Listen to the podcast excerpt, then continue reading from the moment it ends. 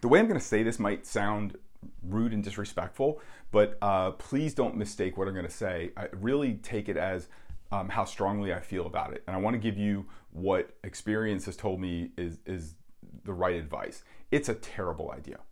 It's it's a terrible, terrible, terrible idea, um, and it's a terrible idea for uh, many reasons. Um, anytime that anyone is um, taking any kind of extreme behavior, and that's an extreme behavior, altering your son's educational path for athletics is an extreme behavior. So anytime the topic comes up as, you know, reclassifying a student, I know that people are not looking at things clearly. So anytime we have um, an extreme behavior like this, we've narrowed the lens, right? We, we've narrowed the lens and we're not looking at the bigger picture. We're looking at one thing and we think that one thing is a means to an end. So it's a way, it's how addiction works. You know, addiction, uh, any addiction specialist will tell you that um, addiction is not your problem, addiction is your solution. So um, reclassifying is not the issue, it's, it's your solution. And it's your solution to a very narrow view of something.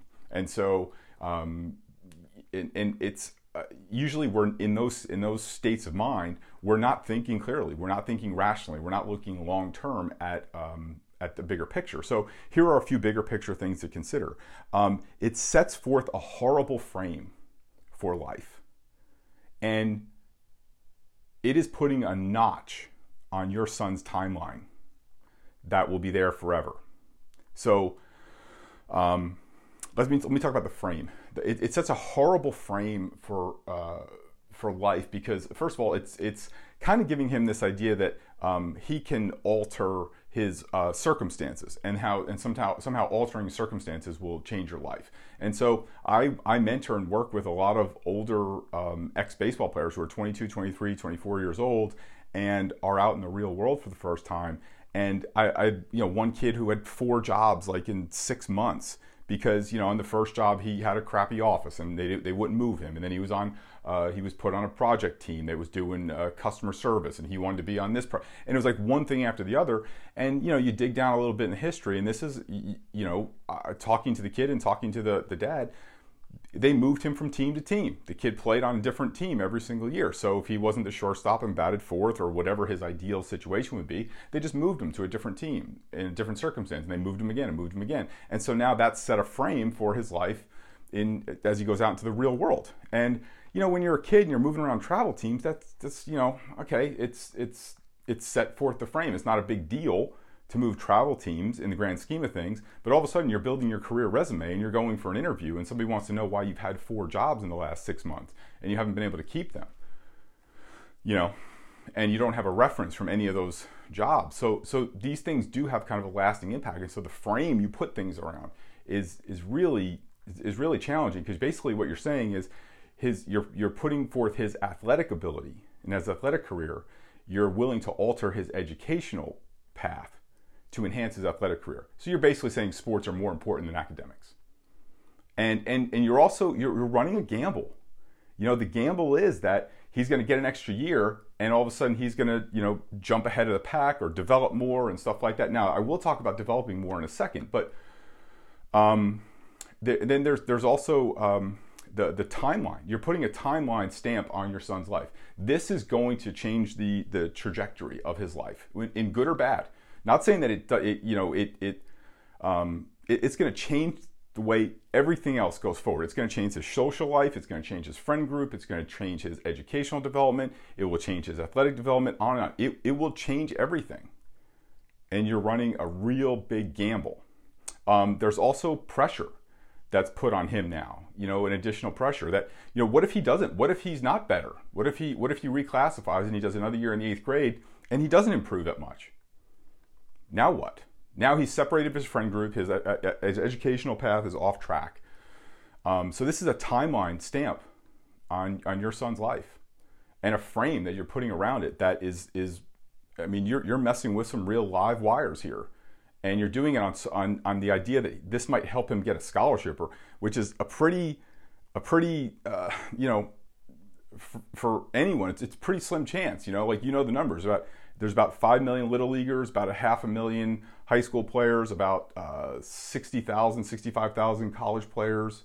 um, five, 6,000 professional, depending upon what leagues you count. So about the top 10% at each level goes up. And so holding your son back, it might give him more time to develop. But I don't know, you know, if it doesn't put him in, you know, it, it, it doesn't necessarily put him in the top 10, doesn't guarantee it.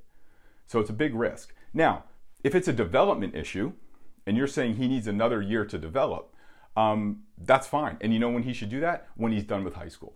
There's lots of options now to, to go to a prep school or go to a post grad program or, um, or even, you know, to go to a junior college or something like that. There's lots of opportunities for him to have another year of development. So, but that should be after he's taken a proper um, course and his and his and his educational and social development has not been diverted because of sports. Because I'm going to tell you, um, you know, I, if I could zoom out, I have a lot of conversations, a lot, um, probably four to six conversations a day, and so I can tell you what the flip side, what the other side of it is, that the kid is 23, 24, 25, um, and then I can tell you what the dad who has the 23 year old who has you know um, can't keep a job I can tell you how stupid that dad feels.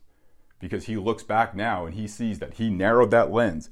He was so caught up in, in emotion at that moment, moved his kid around. He thought he was helping. He's innocent, you know. It's real innocent. It's not. It's not. It's not uh, purposeful or, or, or you know trying to screw things up. It was innocent. He was trying. He loved his son. He was trying to help him. He just didn't have the. He just didn't. He was just in an emotional state of mind. He wasn't thinking clearly. And so widen the lens. Get a longer look at this. Um, uh, I will also tell you, even the ones that you could point to where it's worked out, it hasn't been happening long enough for you to tell me that it's a great long-term solution. And and just because it worked out athletically doesn't mean that that person has a great life. Big misunderstanding about successful athletes. We think because they're successful athletes, they also have a great life. That's just not true. Just not true. I've, I've mentored a lot of, I've mentored names you would know, and I'm going to tell you that they may be publicly recognized and appreciated, but privately they're not living great lives. And so when you put that frame that the only thing you are is an athlete, um, we think it's going to do a lot of other things.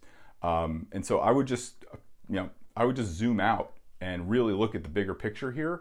And I will tell you flat out that if you hold your son back to in the eighth grade, uh, you're making a mistake. With with no question, you're making a mistake. And I'll tell you this: I've also I also know people that have moved to different towns with the idea of reclassifying, and and schools are starting to crack down on it because it's it's messing up the flow of schools. Schools are either making, uh, you know, they're either not taking kids, like, you know, if it's an, in your case, an eighth grader, they're not allowing it, or they're charging them like what, you know, what they would pay for maybe like an out of district or out of area student, um, or they're just not taking, you know, uh, if a kid's going to, uh, supposed to go to the ninth grade, they're not taking new eighth grade students, or not, they're not taking um, you know new students at kind of these break levels that people do it. So the the the, the local school districts and, and schools they're they're onto this and they're cracking down on it because it will become a thing.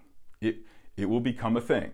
And most people are completely sane and logical and reasonable about sports. And then there's, I don't know, 7, 8, 10% of people that get a little nutty. And if those nutty people start holding their kids back, they influence them to probably another 5 or 6% you know and then all of a sudden now you've got a backlog of kids who are doing an extra year of school and there's a cost to that. So uh, the school districts are cracking down on it. So uh, you know again i don't mean to be rude i don't mean to be disrespectful but it, but considering this and going through with it is a, is a big mistake Hey guys, Paul Reddick here. These clips are taken from calls that I do every week for the baseball community, and these calls are absolutely free to join. If you would like to join these calls, go to baseballcallwithpaul.com, baseballcallwithpaul.com, and you can see the schedule of our upcoming calls. We tackle a different subject each week recruiting, pitching, hitting, the mental game, uh, coaching, uh, parent uh, player relationships, anything you could think of, anything that helps our young players navigate this new and ever changing changing world of amateur baseball. And there's a point in every call where you can ask questions. So if you'd like to do that, you can, or you can just listen in. So go to Baseball Call with Paul, and the schedule of our upcoming calls is there. Thanks.